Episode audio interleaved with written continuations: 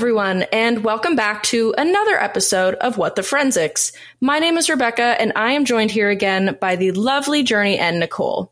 This week, we are going to be doing kind of a topic discussion instead of two separate case and science. So we are all going to be telling you the case study of the Isdal Woman, and then kind of talking and discussing the theories around it, who she might be, and what could have led to her death. I would also like to note that there is a listener's discretion advised, as there are detailed descriptions of suicide. But with that out of the way, let's get started. So, on November 29th, 1970, a woman's body was found by a hiker and his two daughters in Norway's Ice Valley, which is a few miles outside of a city called Bergen. The hiking family returned to Bergen and reported the body that they had found and described her as, quote, burned beyond recognition, end quote. When the police officers went to retrieve her body, they commented on how it smelled, kind of like burning or burnt meat. And then the officers also described that the path that they had to take to get to the body, they described that as a scree, which is basically an unstable, steep mountain slope that's made up of a whole bunch of rock fragments and other debris. So it's not really a proper hiking trail at all. Which is quite interesting. So then my kind of question is, how did they find her? Like that hiking family, how did they find her if it's off the beaten path a little bit? But we'll discuss that later. And this area too, this Ice Valley, I think it's also known as like Death Mountain. What was it? Yeah, Death Mountain is also what it's known as. There's a couple podcasts. I know at least one BBC podcast that exists that is solely it's 12-part series about the Isdal Woman. You can listen if you want. We'll discuss more about that later. So wait until we have our conversation. But yes, once they arrived at the body, the police, they kind of threw some theories out with each other as to like why she ended up burned on the side of a mountain in Norway, and how she got there. And so these theories kind of included her either like falling into a fire and then kind of stepping or recoiling backwards, and maybe falling down a cliff that way, or the side of the mountain that way. There's also theories thrown around that she was killed by someone and then set on fire. However, though, there was no signs of fire anywhere else except where her body was found. And so it was basically like just her body was burnt and not much else. And she was found laying on her back, kind of wedged between some rocks, and only her front was burned. So it wasn't even like there was like debris or foliage and trees or grass around her to be burned. It was just a lot of rocks. But police described her to be about 5'4" to 5'4.5" inches tall, and between the ages of 25 and 40. She was believed to have brown eyes, a small round face, and small ears. And her long brownish black hair was tied back into a ponytail when they found her. She is seen when she was found. Police noticed that she had a gap in her two front teeth that's suspected to have given her a little bit of a lisp. And she had 14 fillings and several gold crowns. And at the time, and while at this location, it was kind of unusual in Scandinavia for that to happen. Like it was more of a Southern European thing, I believe. Like it wasn't a Nordic Scandinavian custom to get gold crowns in this time period. So keep that in mind, I will say. Keep it in mind. Back of your head. Yeah, and so when she was found in what's known as a boxer's pose, or it's also scientifically known as the pugilistic posture. And so it's seen in victims of severe burns. And this pose happens when fire makes the muscles shrink, which causes the joints to flex. And so your hands will ball into fists and your elbows and knees will bend. And if you were to kind of stand the body up, it would look like they were squatted down, like ready to box with someone, as the name would suggest. And we're going to put a photo up of what the posture looks like on our website, not of this person, but of like a diagram of what it looked like, because some images of this posture can be quite haunting. I'm still haunted by an image from my forensic anthropology class that when we were learning about this, my professor showed us, and it still haunts me. Oh, gosh. Yeah. And so some other evidence that was present didn't really line up with what is typically seen in burn victims found in this pugilistic posture, because typically for this posture to happen, a lot of heat is required, and therefore the majority of the victims are found with full body burns. However, the majority of burning seen with the Isdal woman was to her front, with very little burning to her back.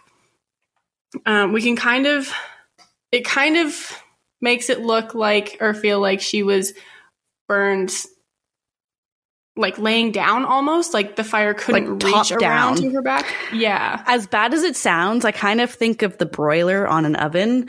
Yes, that's exactly what it would be like. Yeah. A terrible but effective comparison. Okay, so some other belongings that were found burned and scattered around her include some clothes, one rubber boot that was not on her foot, a watch, earrings and a ring, plastic bottles that were melted, the plastic cover for a passport that was also melted, an umbrella, a bottle of Closter liqueur, and a fur hat that had some gas molecules in it.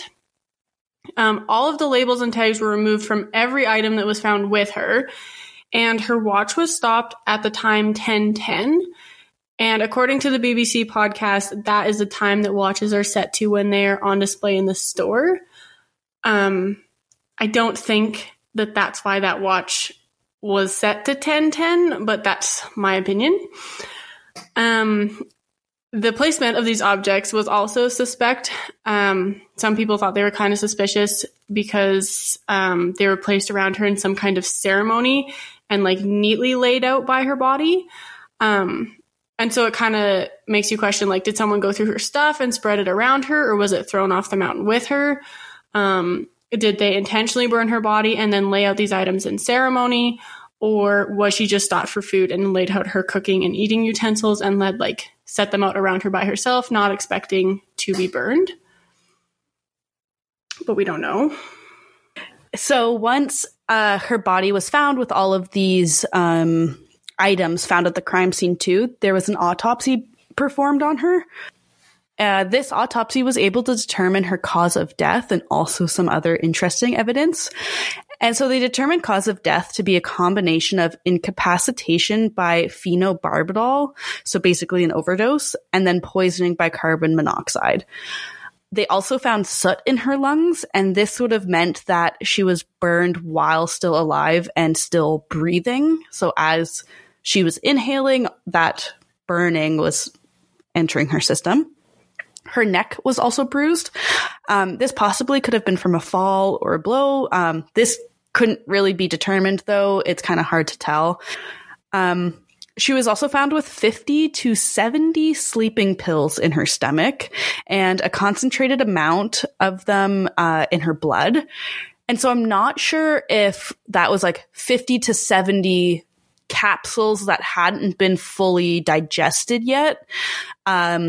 Which could possibly mean there were more that had been digested, and then that was concentrated in her bloodstream. But kind of the takeaway from this is she had a lot of sleeping pills in her system, regardless of what was already in her stomach and what might have dissolved or been absorbed by the body. And as mentioned before, she also had multiple teeth with gold crowns or fillings in them. And as I mentioned, gold filling dentistry was not used or not really used in Scandinavian countries in the 1970s. At the time, these were primarily used in parts of Southern and Central Europe. And so the medical examiner ended up removing her teeth and her jaw because of how unique these fillings were for like someone to be found in a Scandinavian country. And they also took tissue samples of her organs to be held as evidence in case that, future analysis and examination had to occur. Yeah, we'll put a photo up of her teeth and like her jaw and stuff, because it's crazy the amount of dental work. Because like I had pictured something completely different until I saw the image and I was like, holy cow, like that definitely is an anomaly. Even in today's age, to have like that many visible fillings and like different kinds of fillings is crazy. It's almost her whole mouth. And I was reading like the autopsy report. I didn't quite understand all of it because it was about like specifics on each tooth, and I don't know how autopsy examiners like count the teeth, but by the looks of it, unless she lost the tooth, it even looks like they just kind of put like a gold filling between two teeth where she was missing a tooth altogether. And I feel like her jaw wouldn't have lost the tooth if the gold was keeping it in place, so that was a bit weird. But that's just a bit of a tangent on the fact that I think she had a lot of dental work. I was not expecting like her full teeth to be like, it looks like she has fake gold teeth, like a grill almost in it. Like I was just expecting like fillings. So that was shocking to see. She'd probably have one bright smile out in the sun. That's for sure. Yeah. Right. Oh, especially cause like her front, like her top two, incisors are, completely gold. Yeah. So you'd think that would have been like something that would have made her stand out. And like, I don't know, because we can only see the back. Like we can't see like them from the front.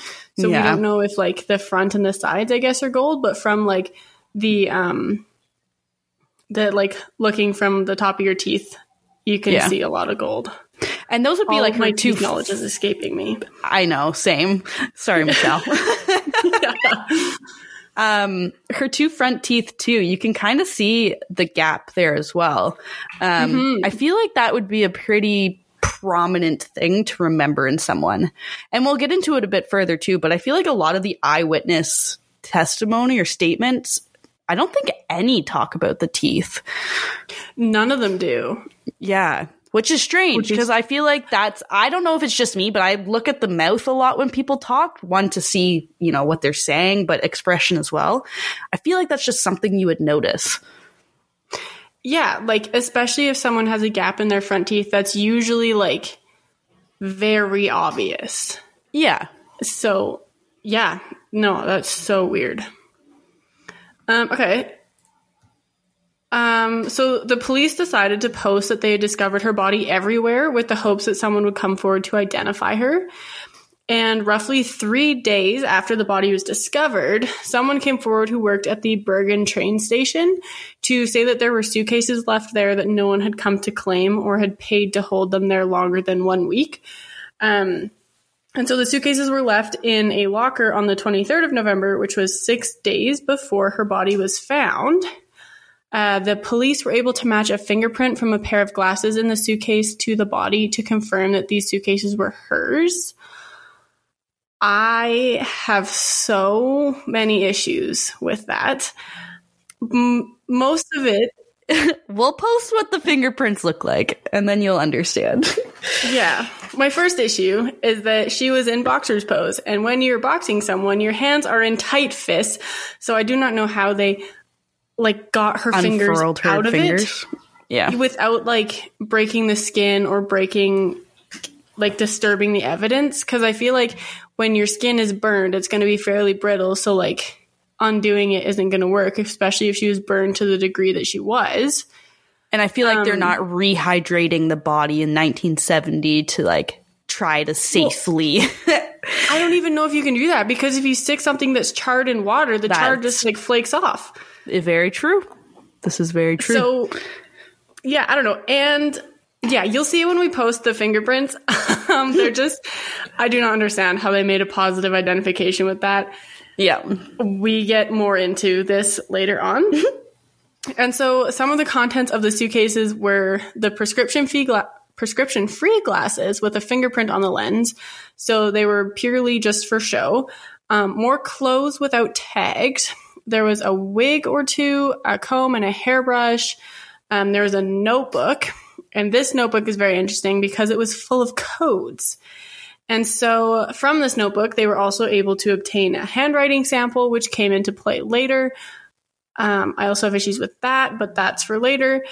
Eventually, they were also able to decode some of the codes in there, and they corresponded to hotel stays and cities where the hotels were. So there were some codes that they weren't able to decode either. And the one that they struggled with is ML23NMM. And so there have been many attempts to understand what it means. They were able to figure out that 23N is thought to be the 23rd of November, as this type of dating system is seen throughout the notebook. So there have been other dates like 3A for the 3rd of April, and then an initial for the city that she was in at that time. But the ML and the MM are especially confusing. And one article that I read suggested that ML stands for Main Lunae in Latin, which translates to Monday morning, and MM, which could be memento mori, which is remember you will die. And so with this, the code now says Monday morning, November 23rd, remember you will die. We don't know if that's true. She did die, or like the 23rd of November is a Monday morning. Yeah, I was going to say, so like... in my little notes that I wrote up on my thoughts. Yeah, I figured the MM would stand for that either Monday morning or the momentum or Monte Lunae. Sorry. No, sorry. The ML, which translates to Monday morning. That's what I was thinking. The MM. Yeah. Monday, like November 23rd, 1970 was in fact a Monday. So I could see the first part indicating Monday somehow, or even MM being like Monday morning, and then ML being the initials of maybe someone she was meeting. Yeah. Like I agree with that. I kind of read it as Monday morning on November 23rd, initial of someone. But there's many variations and things. Yeah. Theories. We just don't know. Yeah, that's the one code that has kind of like escaped everyone, because we don't know what those letters are. We don't know enough about this person to kind of make sense. And it is weird that the 23rd of November is the date that was mentioned, but it's also the date that she went missing, supposedly. There was also a matchbox from an erotic underwear store. And apparently there was also one found at the crime scene. I only saw that in one article, so I don't know how true it is. There's a Norwegian road map with the names of train stations from Oslo to Bergen listed on the top in her handwriting. There were some cosmetics, all with like their labels like rubbed off so you can't tell where they were from. And there was also eczema cream, and so the label was rubbed off the eczema cream as well. But they were able to see that it was from a pharmacy in Bergen. There were some like teaspoons, not like the measuring tool, but like spoons that were used for tea. There's currency from Germany, Norway, Belgium, England, and Sweden. There was a bag from a shoe store in Stavanger. And so when investigators traveled to Stavanger, the owner's son said that he had sold a pair of rubber boots, supposedly the ones that were found with her body, to, quote, a very well-dressed, nice-looking woman with dark hair, end quote. And he remembered that she was very indecisive when buying the boots and took a while before actually purchasing them. And the seller said that she had a bad smell around her, kind of like garlic. She was wearing a faux fur jacket and had hair down to her shoulders and had size 38 feet, which is about 8.5. And he also said she had an accent when she spoke English, but he didn't recognize where the accent was from. This was kind of like the biggest break in the case. But yeah, there was also a compass. There were some slippers that were worn out, but Italy could be made out on the label. And there was a sewing kit from a hotel in Geneva. And speaking of hotels, this Isdal woman very much enjoyed her hotel stays. But oddly enough, like all of these items in the suitcase have somehow been lost in time since they were first found by the police. So I don't know if they lost the evidence or like after a certain amount of time, it just kind of go disappears to make room for the next. But yeah, so her passports were also never found, and the passport numbers that she included on hotel cards were fake. I'm going to show my age here for a second. I don't know what like hotel cards are or like why you would need a passport number for it, but like I guess it makes sense if you're using it as identification. My understanding is just that they're like a customs form where you just, because I was like looking at the other ones, just like, where are you from? Where are you going? How long are you planning on staying? Like, what's your passport number? And it was just a way of like checking into the hotel. So kind of just like what their online check-in registry would be like, but like why would they need to know that information? I guess it's different back then during the time, but interesting. Yeah. Okay.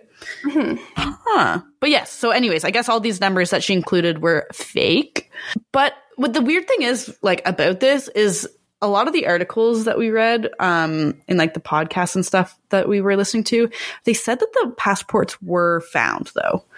So there was just like, I don't know if that's a chain of custody thing. They were there one second, gone the next, and no one thought to like raise an alarm for it. But we don't know where they are. I'm pretty sure the podcast we listened to did say that they weren't found, but a lot of the articles said that they were found. Yeah. Okay. Yeah. But, and like a lot of them said like they were in the suitcases. Yeah. They've all kind of melded together as one at this point. So I can't remember who said what, and they're all kind of differing in what they say. So I don't know. But going back to the notebook that Journey had talked about, investigators were actually able to link some of the codes with dates to hotel stays. And as they looked into these stays at the hotel, they learned that the Isdal woman had many different aliases that she was using, and they were able to match the hotel cards to her by her handwriting. This I will touch on later when we do roundtable discussion. But some of these aliases include Geneviève Lancier from Louvain. Geneviève Lancier. I looked so French. I was like, Geneviève. Yes, okay. No, it's just like Geneviève, I think. Geneviève. I think depending on the region, it's either Geneviève or Geneviève. I've heard Geneviève, like... Oh, I've never heard that. There's something... I feel like it's like only pronounced like that in French, you know? Yeah. I'm not really sure, but... Well, where anyways. Is... Yeah. Some of her aliases included, though, Geneviève Lancier from Louvain, who stayed at Viking Hotel in Oslo, March 21st to 24th, 1970. Claudia Tjelt from Brussels, who stayed in Hotel Scandia in Bergen on March 25th, 1970. And then Hotel Bristol in Bergen from March 26th to April 1st, 1970. So already this is a couple weeks, just straight hotel stays. And then she also used an alias Claudia Nielsen from Ghent, who stayed in KNA Hotelette in Stavanger from October 29th to 30th. She also went by Alexia Zarn-Marchez from Lithuania, but she stayed in Neptune Hotel there in Bergen. Sorry, from Lithuania, who stayed in Bergen at Neptune Hotel on October 30th. So she had two hotel stays on October 30th, but then this one went to November 5th. And then she also went by Vara Jarl from Antwerp, who stayed in Hotel Bristol in Trondheim from November 6th to 8th. So pretty well from middle of March to the end of April, no, the beginning of April hotel stays, and then end of October to November, like 2 week periods, it seems like March to April, and then October to November, she was in hotels. She also had Finella Lork, who supposedly was staying in Stavanger at the hotel across the street from the shoe shop from November 9th to November 18th. However, her hotel card for the stay was lost by police somehow. And this was the first hotel card that had the police look at other hotels for information about her. And then this led to the decoding of the notebook as well. I don't mean to say anything about police and the evidence, but they seem to be losing a lot of evidence. Misplacing it. It just disappears. Like, I don't understand how you can have a missing persons case and then, or like a found body that doesn't belong to anyone, and you just lose everything in the case. Like, how are you expected to solve that? And when did you lose it?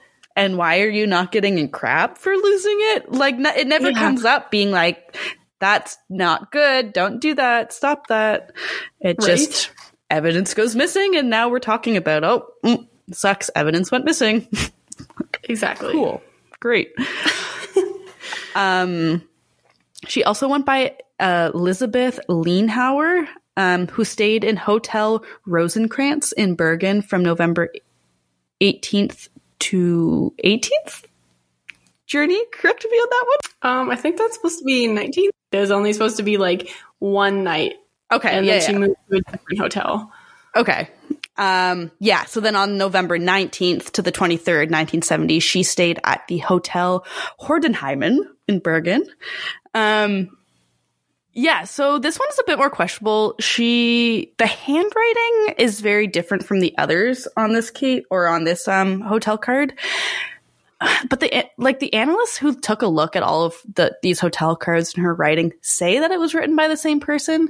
So who knows? Another source, though, said that her handwriting indicates French schooling, even if she spoke German fluently. I myself have no idea how you can tell where you grew up writing, like how it was just writing. She made some mistakes spelling German words, so they were like, oh, she learned German as a second language.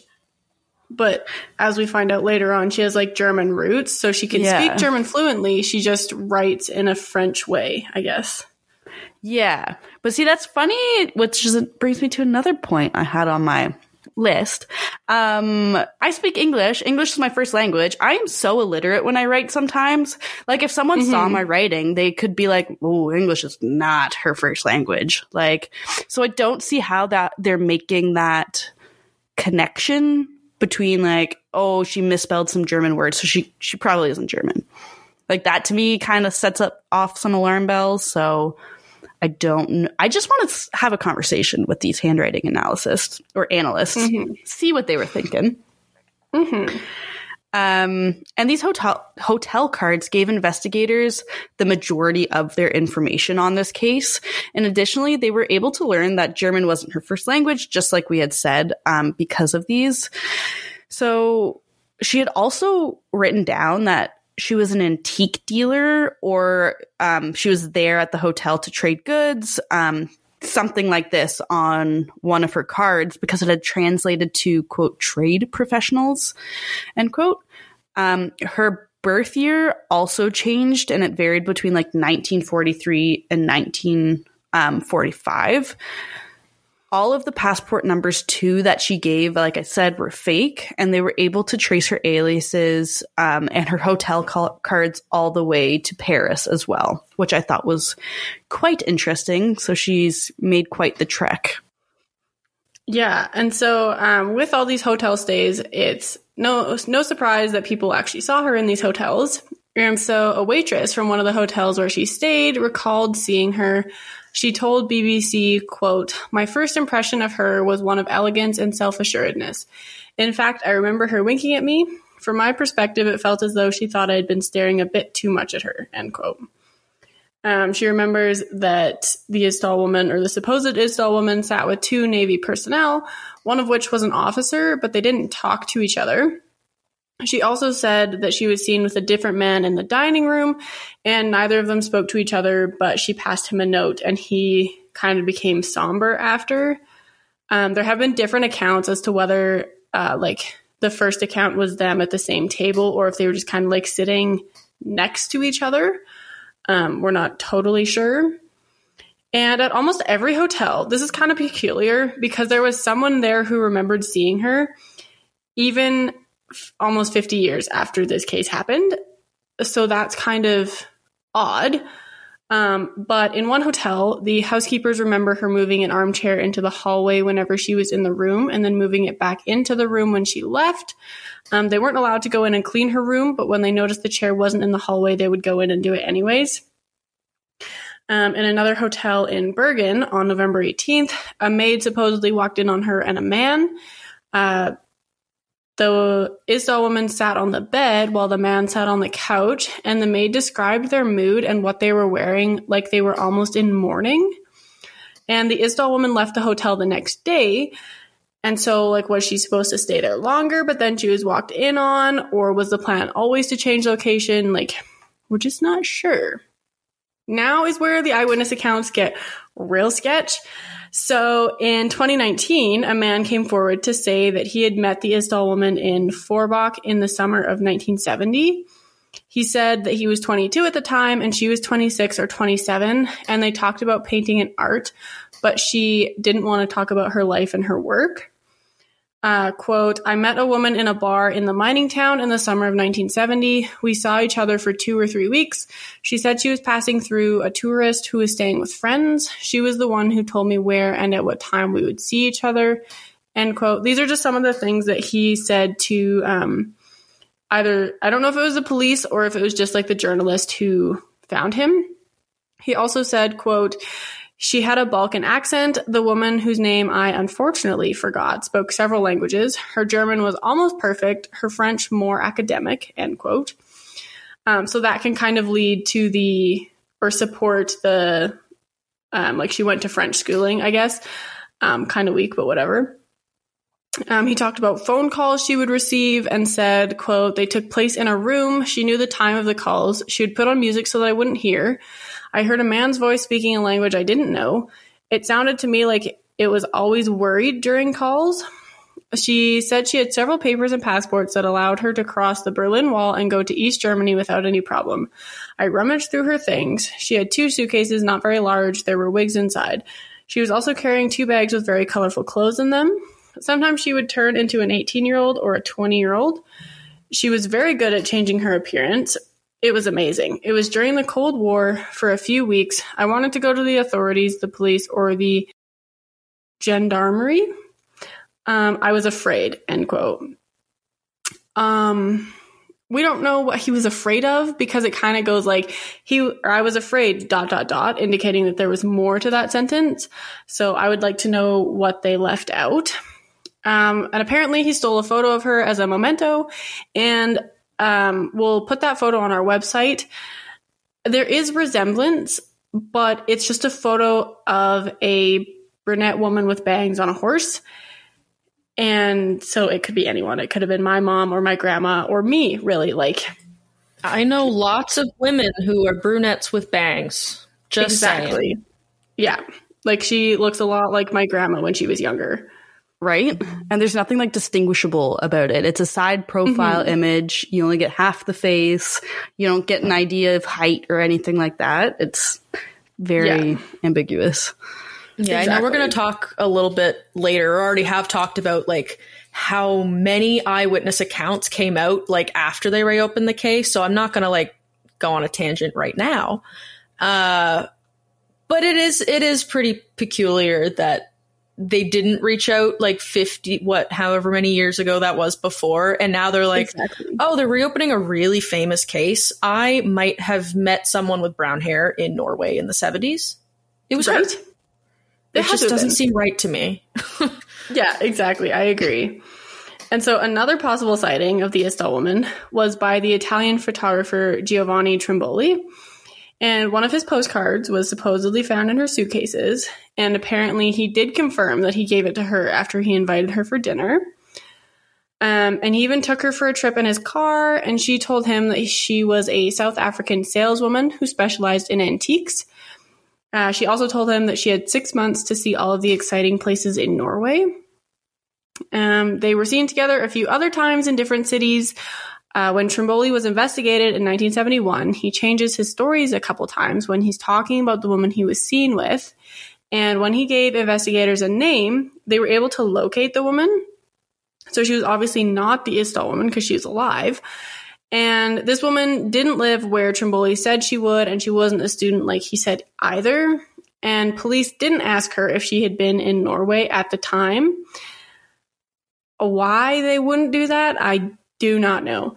But it is possible that Stromboli gave them a fake name and kind of got lucky when there was someone with that name. That's kind of my thought, is that maybe he was with the Isdal woman, but she didn't want to be found, so he gave them a fake name and whatever.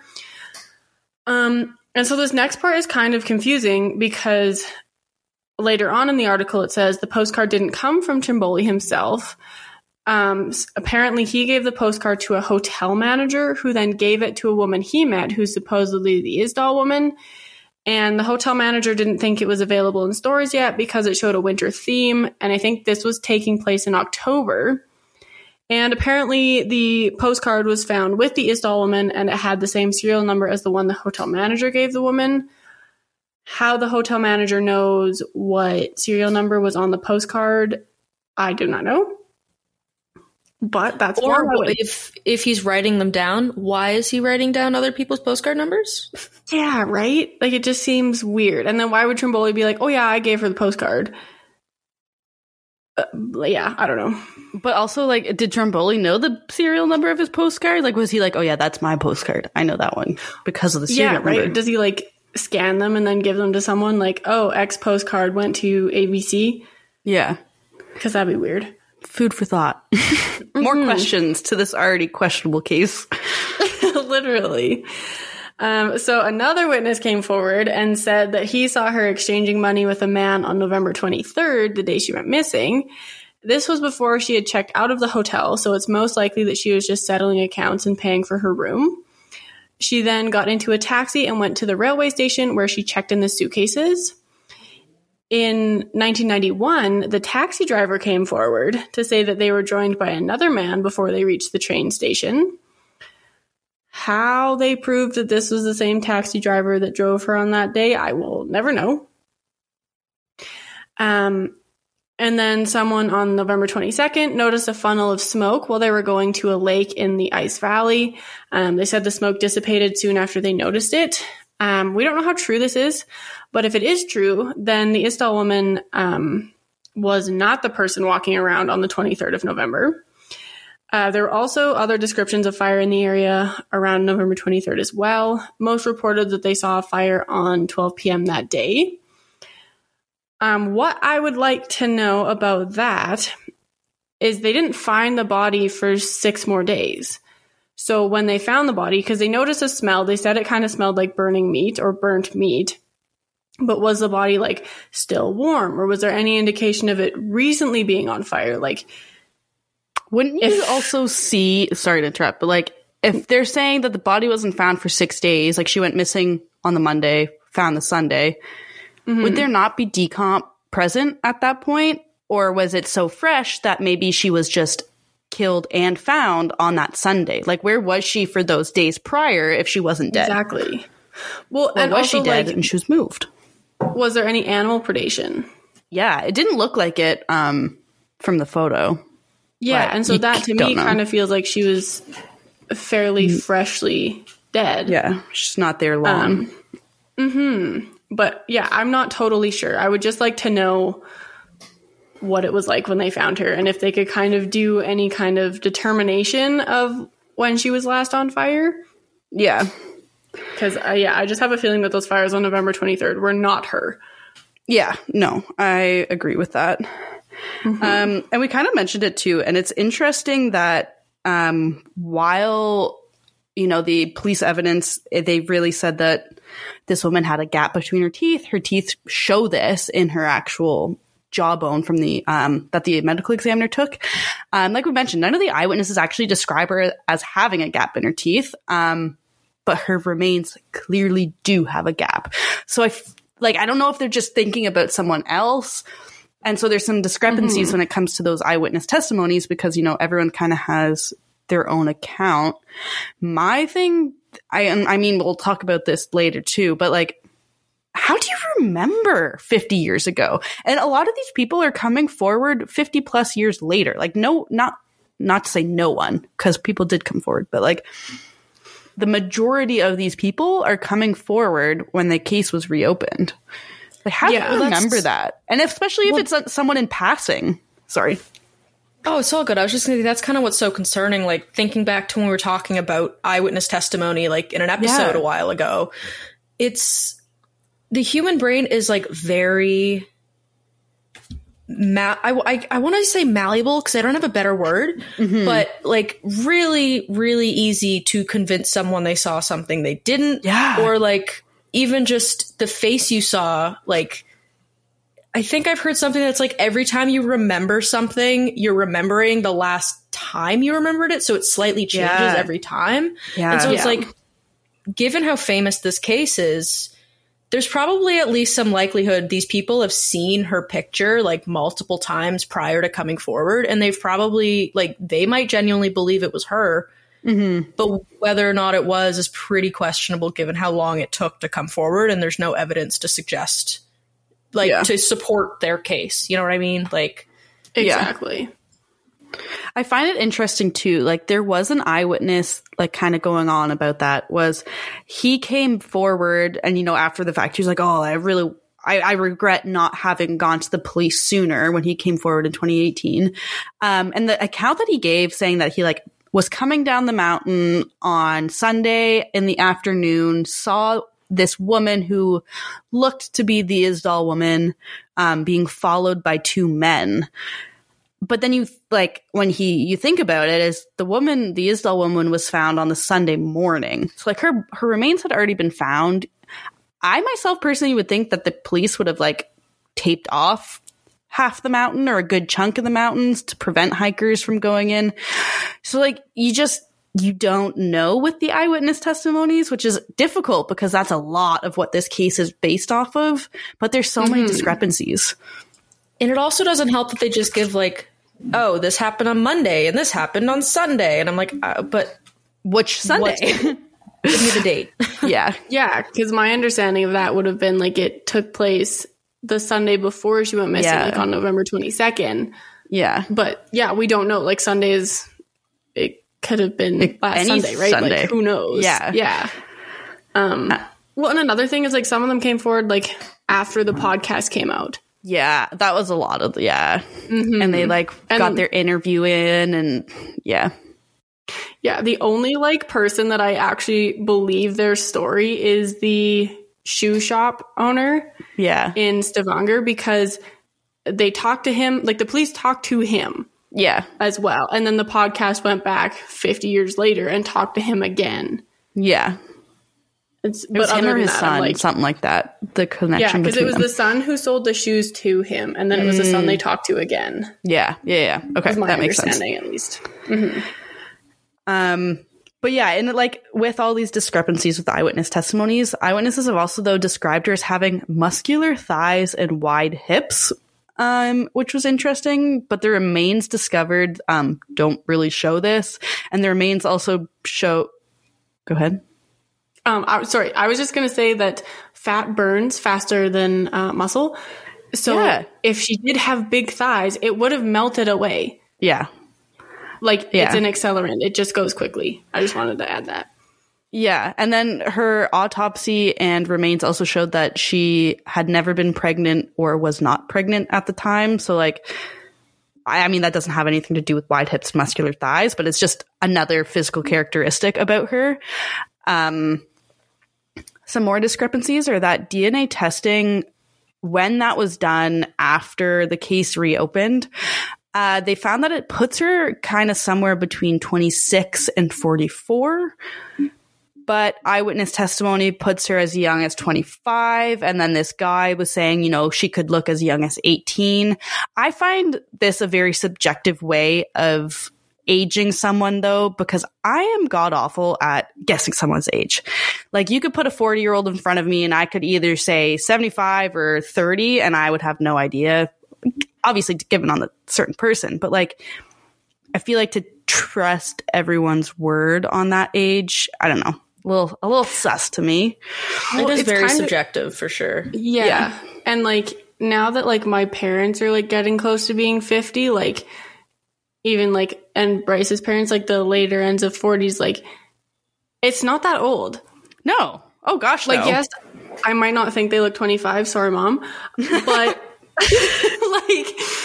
I definitely wouldn't have been like, it wouldn't be impossible for her to look younger than she is. Right. Like, and I feel like that's something that, especially nowadays, not to get off on a rabbit hole, but people expect that women age worse. Like they don't age well. Yeah. And I don't know why that is. Like, people are so shocked when they're like, oh, like Jennifer Aniston is like 55. Like, oh my gosh, she looks so good. It's like, yes, because once we turn 30, we don't start rapidly decaying. Yeah. Like, that's just not something that happens. So, yeah, I feel like guessing how old people look is, so subjective and not very accurate whatsoever. And I think, too, like, for that time period, for it to be 1970, I just feel like everyone that, from the photos I've seen of people during that time, they all look so much more mature than they like actually are. Like they look very different from like a 25-year-old back in 1970 would look, in my opinion, much older than a 25-year-old now. Obviously, and depending on circumstances, but like majority on average, that would be the case. Which I find, I don't know, again, just subjectivity. But with this DNA too, DNA also linked her to Germany, and then witnesses though described her as having like an exotic appearance, and she was described of having like a Balkan accent was one. Mm-hmm. Is that the problem? Yeah, and then a different Southern European, I believe, was another accent region. I know that's a large region, but not Scandinavian accent. Yeah. And like, what does the term exotic even mean? Yeah. I hate that to describe someone. I really do. Mm-hmm. Yeah. Because like between the three of us, like you with blonde hair could look more exotic than to certain people. You would look similar with brunette hair, but it's like, we're all Canadian.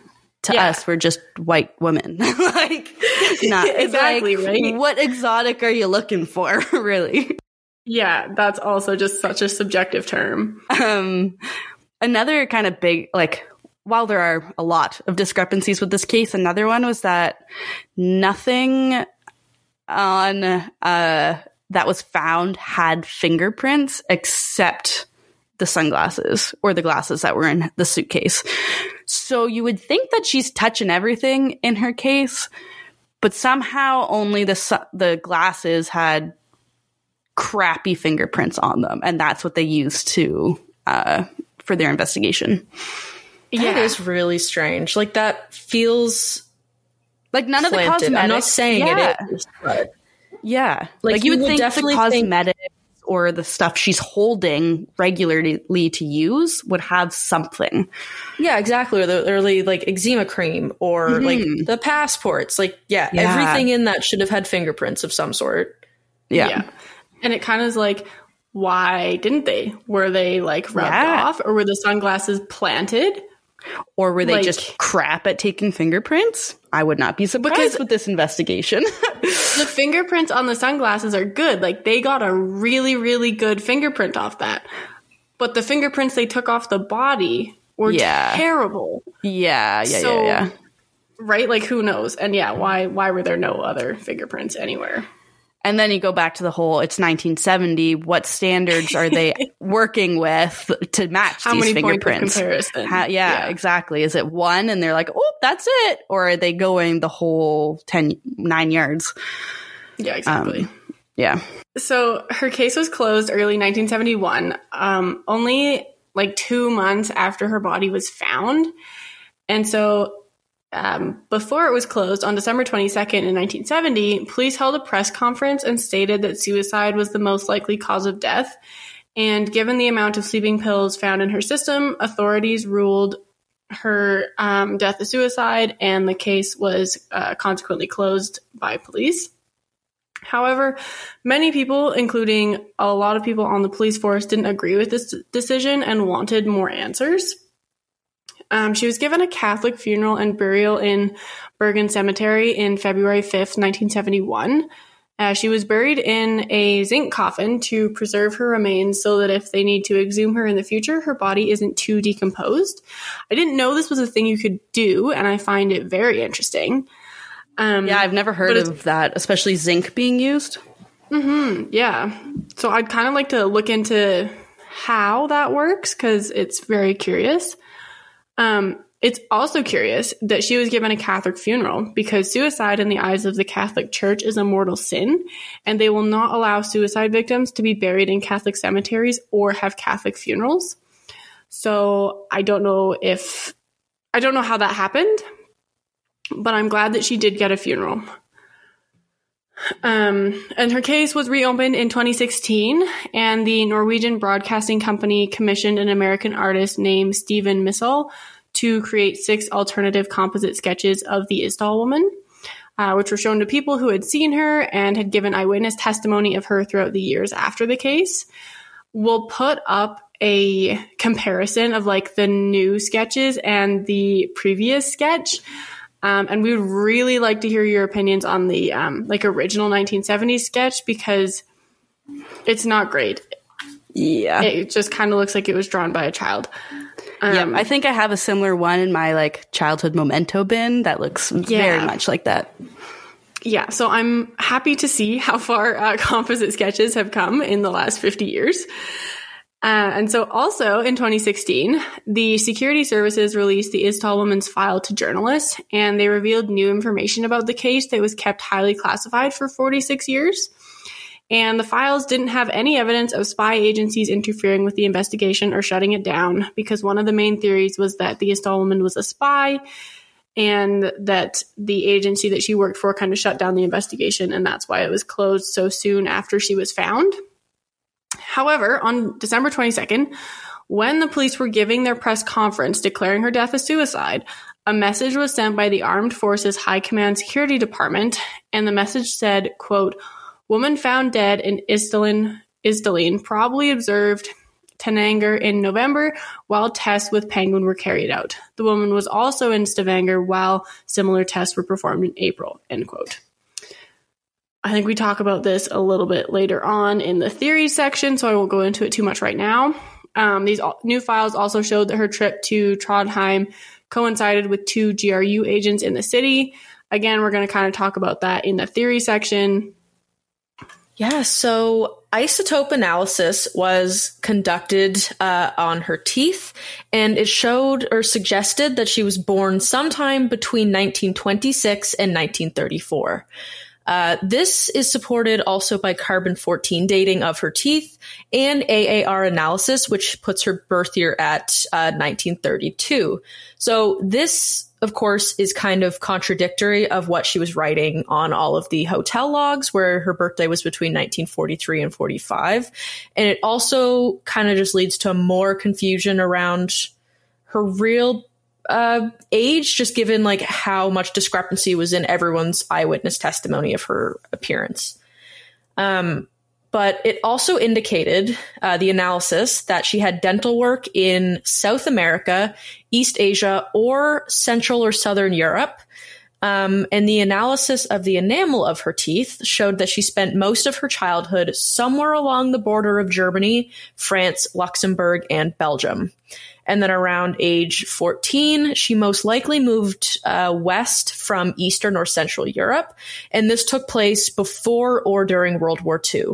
And due to receiving French schooling, as it is believed, it's likely that her family had fled before the Second World War to the French-speaking Walloon region of Belgium or into northern France near the border.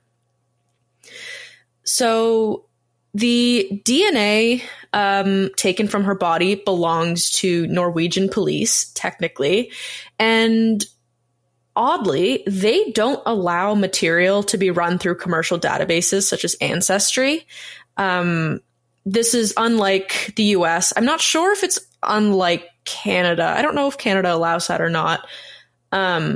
I didn't know that this was like something that they weren't allowed to do. Yeah, I always thought that, well, now because we've talked about the ethics behind it, so I knew it like wasn't always done. But with the emergence of it, I thought it was kind of like everyone, every department could have access. I didn't realize it was country by country. Same. But as of 2019, none of us were really able to find anything beyond this date. But as of 2019, there was a legal hearing planned to see whether police in Norway would be able to put the Isdal woman's DNA into these databases. If anyone has heard about that, let us know, because, again, we couldn't find anything. But they did end up getting a full DNA profile. Didn't have a reference sample. Wait, sorry. So, like, they have her full DNA profile, but they have nothing to compare it to. So, like, Interpol and all of those, like, police law enforcement databases, they can compare it to that, but there's, like, there's no sample. She's not in any of them. Yeah, exactly. Okay. So that's why, like, they want to try and do, like, what they did with the Golden State Killer. Like, try and link her through family ties, through her ancestry, like GenBank, or genealogy, mm-hmm. So, like, that's what current internet investigators think could help identify her, and it just seems so easy enough for them to be like, "Oh, pop this in, compare, and we'd have an answer." But they haven't done that. Yeah, and even if they had, genealogy is a very intensive research to go down. I feel like genealogy is just a massive rabbit hole, and then you eventually get where you want to go. But Nicole, thank you for clearing up my confusion there, because you could hear the confusion in my voice as I read that. So moving on now, that was, thank you, Journey Nicole, for giving us the whole case study and kind of what we know to date, or what we at least think we know to date. But we wanted to get into some of the theories surrounding her death, because there are many theories surrounding it, and no one actually knows what happened or which one is true. So it just leaves people to constantly speculate. There's probably at least like 50 different theories being supported by other people right now. But the first theory, and one of the most popular, was that some think she was a Soviet spy because she died in the middle of the Cold War. Some also think that she worked for the Mossad, but she didn't have any Jewish heritage. So this is somewhat supported, the spy theory, but very loosely, by the fact that she wasn't the only suspicious death in Norway around this time. For example, there were at least 2 cases in the 1960s of people who were also potentially suspected to be spies. They died in very suspicious circumstances. One died by ingesting cyanide. He was found against a tree. And another one was just found on a beach with all of her clothing labels removed and burned in a fire. So that does lead some kind of similarities to the Isdal woman's case. But it also leads us to wonder why we know so much about the Isdal woman and why her case is so famous, but the other mysterious deaths that happened around the time are basically unheard of. So, staying with the idea that she was a KGB spy, someone had to have financed her travel around Europe, and her fake passports had to have been good enough to get her in and out of many countries. Some witness statements even linked her being in the vicinity of military rocket tests in the 70s and 60s when they were occurring. There were some documents that are now declassified, and they reveal that some of her visits actually corresponded with top secret trials of the Penguin missile. For example, on March 24th of 1970, missile boats were in Bergen, and so was the Isdal woman.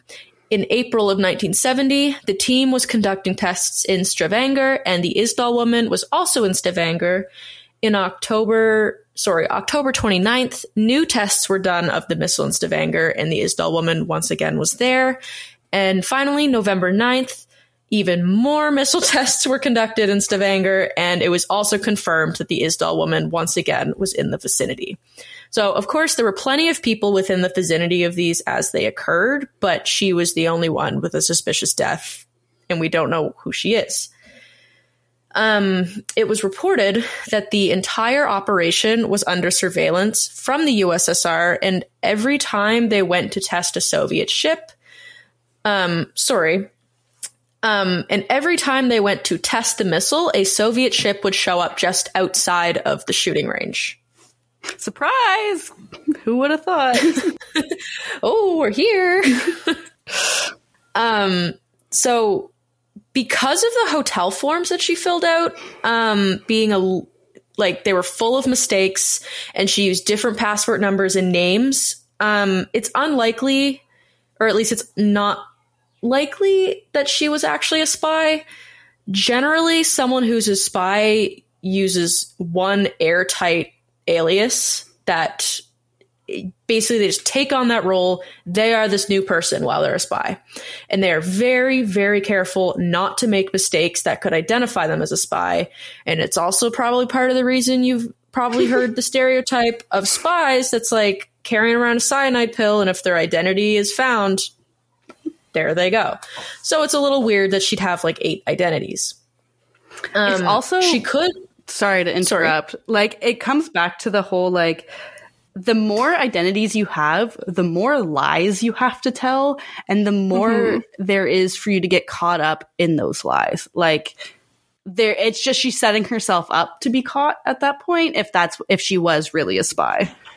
Yeah, and another thing, like, the podcast supposedly talked to like an ex-KGB agent or a spy or whatever. And he was like, yeah, like if she was a Russian spy, like she wouldn't smell of garlic. She would smell of Chanel No. 5. I hate the smell of Chanel No. 5. So I would describe it as someone who smelled bad, like the shop owner. So it's like, oh, did she smell bad, or did she smell like Chanel No. 5? We may never know, because some people like it, but I don't. I don't think I can say I know what Chanel No. 5 smells like, but...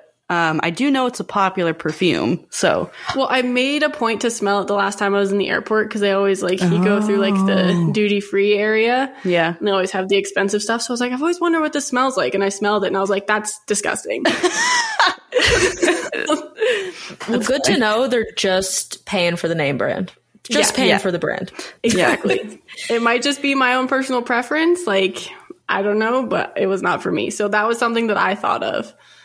Yeah. Interesting. Yeah, it's very possible, because I mean, even scent is subjective. Like, not every, it's like, I know cilantro is more of a taste thing than a smell thing, but like some people think it smells like, or we talked about cilantro in like the last episode. I don't know why it's like popping lately. I think we did recently, but yeah, just like some people think it tastes like soap. Some people think it tastes good. Like, it's just, it's a matter of your brain chemistry and your taste buds. Yeah. Well, so, even like a friend of mine hates like vanilla scented perfumes, but loves the flowery ones. And I'm the exact opposite. Like I hate a flowery perfume, but I love like the sweet vanilla ones. Yeah. So it's really hard to say she smelled bad. Yeah. Especially once they start saying they smelled like a certain food. Cause it's everything in this seems subjective. Everything is subjective. Just kind of finishing off the whole like theory of, is she a spy? Is she not a spy? She could have been a courier as well, like kind of receiving and giving messages to those who associated with the military, because that would kind of put her in like a sensitive, like confidential kind of situation without being such a top level as a spy and needs to maintain those lies. There is one website that we will link that does an amazing job compiling all of the different possibilities of who she could have been. So if you want to know more, definitely check out that link. I know that we've mentioned a lot in this episode. Check out this link. Check out this photo. So these will just be really helpful sources. So just look at them. All of them. There's so many theories like this. I feel like this is one of those rabbit holes that it's really easy to fall in, and we might just be the introduction to it. Or maybe we are part of your rabbit hole and you've already been down it. Oh, yeah. Exactly. I never thought about that. Welcome. But so that was just one or two of the very many theories. But we kind of just wanted to go into now a little bit of a discussion about each of our theories, or just like thoughts about these sources. Because I know we all had a lot to say throughout the episode, even though we didn't plan on it. Yeah. But yeah, is there anything either of you would like to kind of start this discussion off with? Anything you felt was like peculiar or not so great that deserves like the first place in here? I think the first place should be the BBC podcast that we all listen to. Yeah. It's kind of the only like reliable, maybe reliable is not the right word, but everyone views it as a reliable source of information because it's so well known. Yeah. I hated it. I did too. And I'm really sorry. We shouldn't be talking negative about other podcasts, but it didn't feel like journalistic integrity was all there. Like, I bet the two hosts are lovely, lovely people. Like, I'm sure they are amazing at what they do. It's just from like a forensics viewpoint and like how we as students learned to approach things and like interrogate and all of that stuff. Like, it was a very, in my opinion, fictional approach, and it made you think you were listening to like an audiobook almost, rather than a real life true crime case that was happening and like is still open to this day. It was also, I felt very much the same. Yeah. Sorry, Journey, to cut you off. That's okay. I was going to say that it was also just very hard to listen to, because it had like rain playing in the background, or like crackling sounds, or like people walking. It was dramatized, or whatever the word is. Yeah, very much so. And so it was very, very difficult to listen to, because I don't know if I'm biased, but I like our format where it's just us talking. Yeah. And there's no like music going on in the background or whatever, because often I couldn't hear what the people were saying, especially because they were speaking with an accent and I had trouble understanding them. So I was like listening even harder. But then if there was like rain falling in the background, I couldn't hear. Yeah. Like, yeah, I agree. Their audio was somewhat quiet, and we're not, I mean, I know we're in no place to talk. We're not here to talk about, no place to talk. And this also isn't the place to talk about audio and the technicality of podcasting. But as someone that gets very distracted very easily, and I think everyone I know can attest to that, I just get really distracted when there's like background noise, or like they're not focusing all of like what attention should be on the main topic. But that's not relevant. That's just me expressing opinions. That's just personal preference. Well, I have a whole list. If you want to start with my notes here as starting points, and we can go off of them. One, though, we've already talked about this, but like the police covering up, maybe covering up is not the right word, but suspect things happening within the investigation that the police were in charge of, a little suspect, right? Like, yeah, like it's weird that so much evidence was lost. Yeah, that's the biggest thing, because we've talked about a lot of cases, and we're not even close to scratching the surface on the amount of crime cases that involved, or like that happened in the world in all time. Evidence doesn't typically go missing just like that. Yeah. You know? And it feels like, I don't know if this is just like, if they threw it out because they like ran out of space, or like statute of limitations passed or whatever. Yeah. But it feels like if you're going to like keep the body in a special coffin that allows for it to like slow decomp, that you should also be keeping the evidence just in case. Yeah, but I agree. I also wonder about like I worked a summer, and I was only like I was an administrative assistant at a police station one summer, but they gave me a tour of the building. And yes, they did say that there's some evidence they throw out, like if a case is definitively closed, you know, but they had a full locker full of evidence that they are legally not allowed to throw out. Yeah. And I feel like for cases of unidentified people, they shouldn't, like, isn't there laws in place or like regulations that they need to keep this for further? It might be different because they ruled her case a suicide and then they closed it. So yeah, it might have been like the case where they're like, okay, we can throw it out. But given how many people even on the police force on this case didn't believe it was a suicide, like I just feel like it does feel a bit like there was an effort to hide something. Yeah.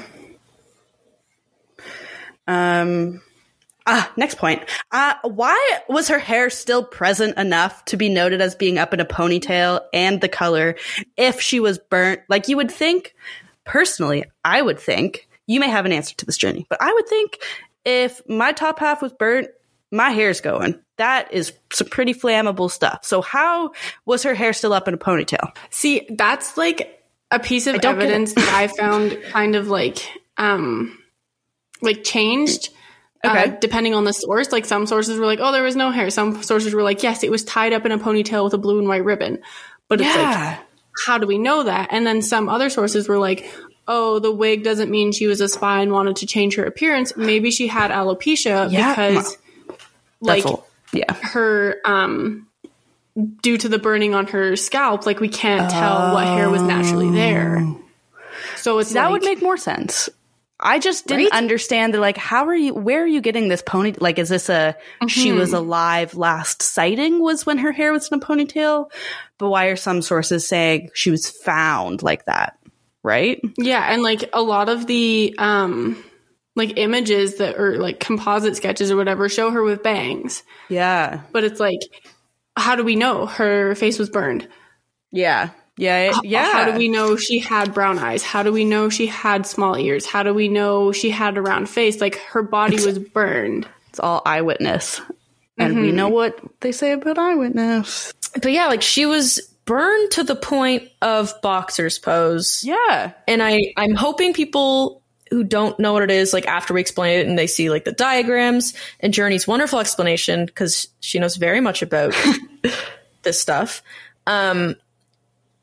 Bodies aren't recognizable when they're in that pose. They are burned beyond recognition. So there's a lot, like, unless they pulled her DNA to see, oh, she had brown eyes, she had brunette hair. Like, it is kind of speculative. One of those. One of those. Well, even like they didn't have DNA in 1970. Like, it didn't come into play till 1985. So it's like, we really don't know. That should be the title of this episode. We just really do not know. Okay, I'll make it that. Speaking of the boxer's pose, though, I had a thought. Do you think the amount of sleeping pills in her system somehow had an influence then on the boxer's pose? Could they somehow influence the evaporation of moisture from her muscles during the fire process, speeding up that, like, boxer pose situation? I think we would need to know more about the pills, the chemical makeup of, because I know she would tick barbiturates. Like, she took sleeping pills that were, like, I don't know the proper name, like the proper chemical class of barbiturates, but I know those are what she took, and I don't think any of us quite have the extensive knowledge to know how much liquid they could absorb. Yeah. So I did find an article that said the amount of chemical in her body was only enough to have a calming influence. It wasn't enough to make her go fully to sleep. It was just like taking like anxiety medication to, like, because the 50 to 70 hadn't absorbed. The amount that was left, like, organs in her bloodstream was only enough to calm her down. Had all 50 to 70 of those absorbed, dead as a doorknob. Yeah. Okay. But then it also begs the question, so, like, assuming she took the pills, then was burned, because she was burned at least that's to some degree burned alive because there was soot in her lungs. Mm-hmm. Mm-hmm. I would not be calm. No, but did she take the pills like so quickly before she died they couldn't all be absorbed, or was it simply like way too many pills? You know what I mean? Yeah. Back to pills. Next point. Was it a Costco size freaking pill bottle? Like, how did she get so many pills? Of barbiturates, especially. Right? However, it was the 70s, and I don't know how pharmacies and prescriptions worked. We're talking like this is the Middle Ages. We're not that young, and that's not that old. But we just don't have the experience from that time. Yeah, so she was taken, I think it was called like Phenomol. Okay. And they have pictures of like similar bottles that it would have been prescribed in. But yeah, like how many pills were actually, like, I don't know how many pills normally come in a bottle of like prescribed medication. So prescribed, I don't know, because that could vary. Like I get anywhere between like one, you could do like 2 weeks to like 3 months kind of thing if it's prescribed to you. So I don't know if this was a prescription or if you could just get over the counter barbiturates. Like I don't know if that's a possibility. I'm going to assume not. But like when I Googled, or just thinking back to like whenever I've needed a medication from Shoppers Drug Mart, say, like they only really go up to maybe like max 50. So like, did she have like 2 bottles of that? And is she just taking them, like eating them like popcorn? Is she feeding them to herself? Is someone else force feeding them? There's so many questions. Well, yeah, because if it's not a suicide, how'd they get into her system? Sorry to interrupt you, Rebecca.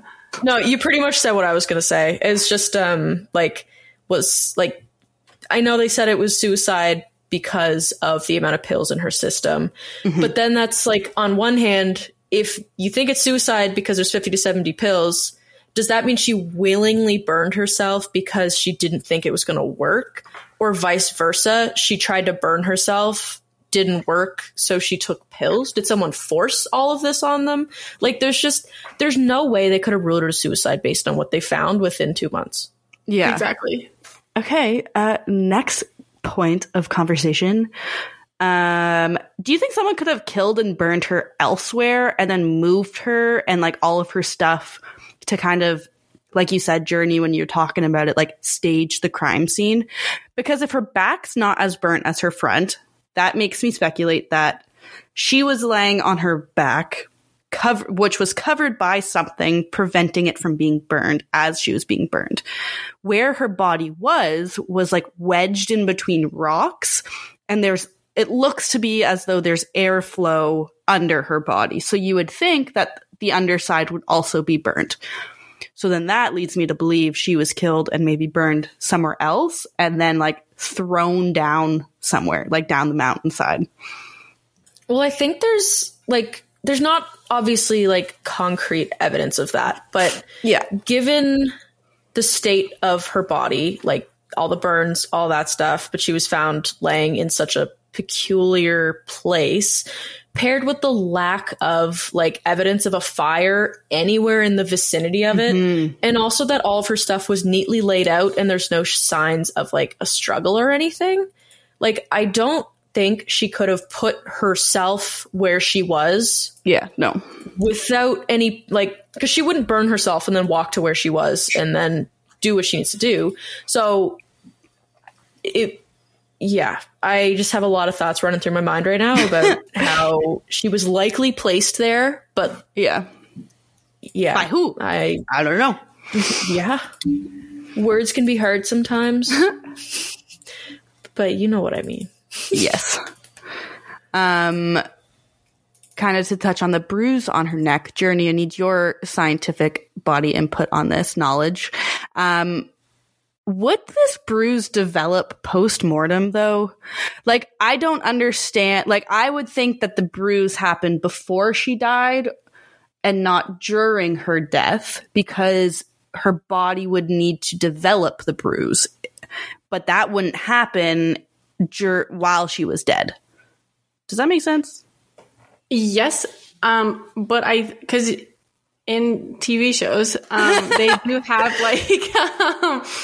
like a trauma that happens, like that you occurred during Yeah. Like the struggle of your death or whatever. So yeah, I definitely could have happened at the time of death as well. But with bruises, you can't prove when they happen because each body heals at a different rate. And I actually don't know anything about this bruise. It did not show up on any of the articles that I read. Yeah. So where was it placed? Like, was it like someone like grabbed her throat or like? It just said there was a bruise on her neck. Yeah, I wonder that too. Like, was it the entire neck? Was it like just along, like, say, the jugular? Was it on the back of her neck? Like, which I feel like just so like. Sorry to interrupt. I was just going to say, I didn't have anything good to say. Like, where the location of the bruise was would tell you a lot about kind of the circumstances.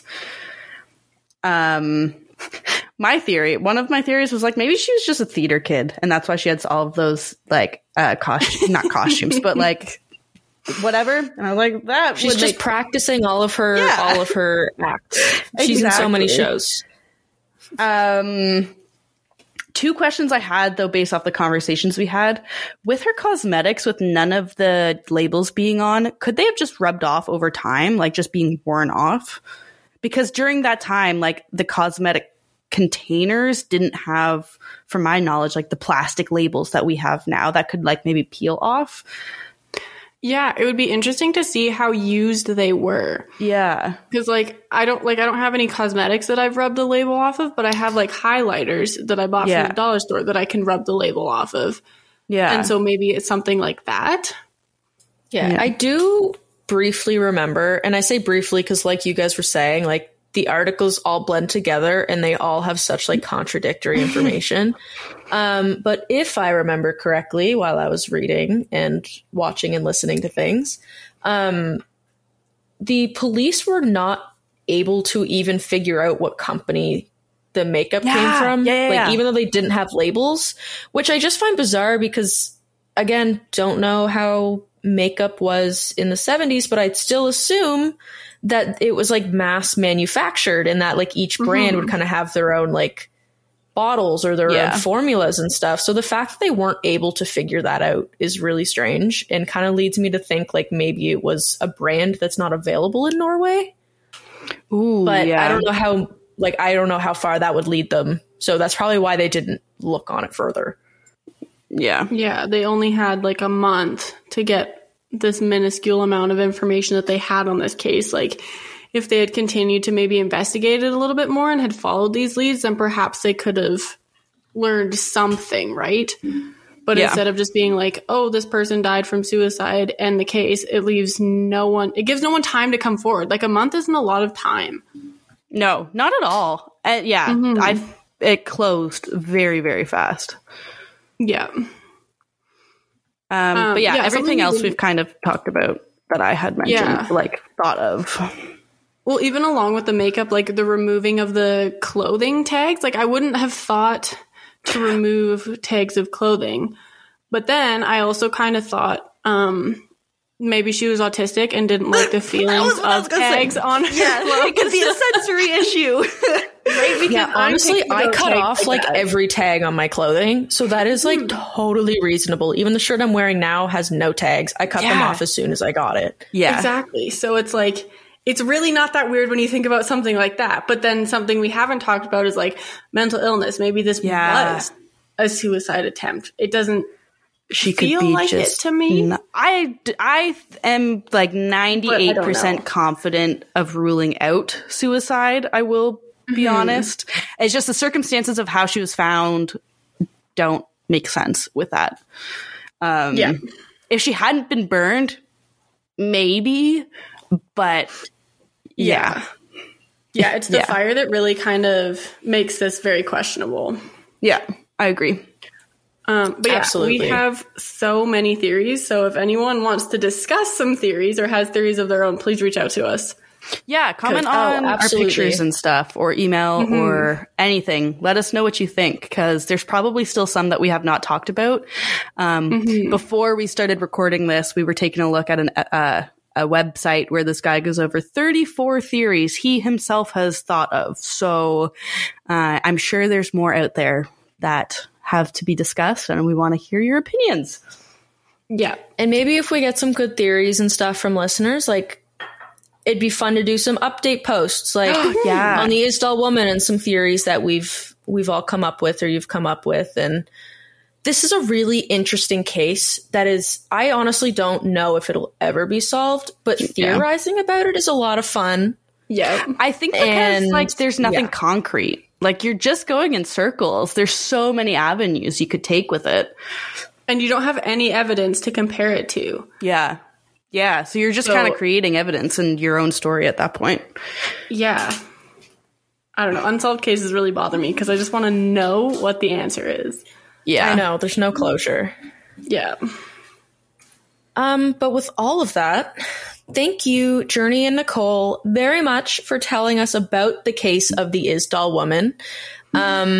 I know our conversation sometimes felt a little bit rambly, but I feel like that's the only way you can truly talk about this case. Yes. Yeah. There's so many theories and there's so much contradicting information on like every article and everything you look at.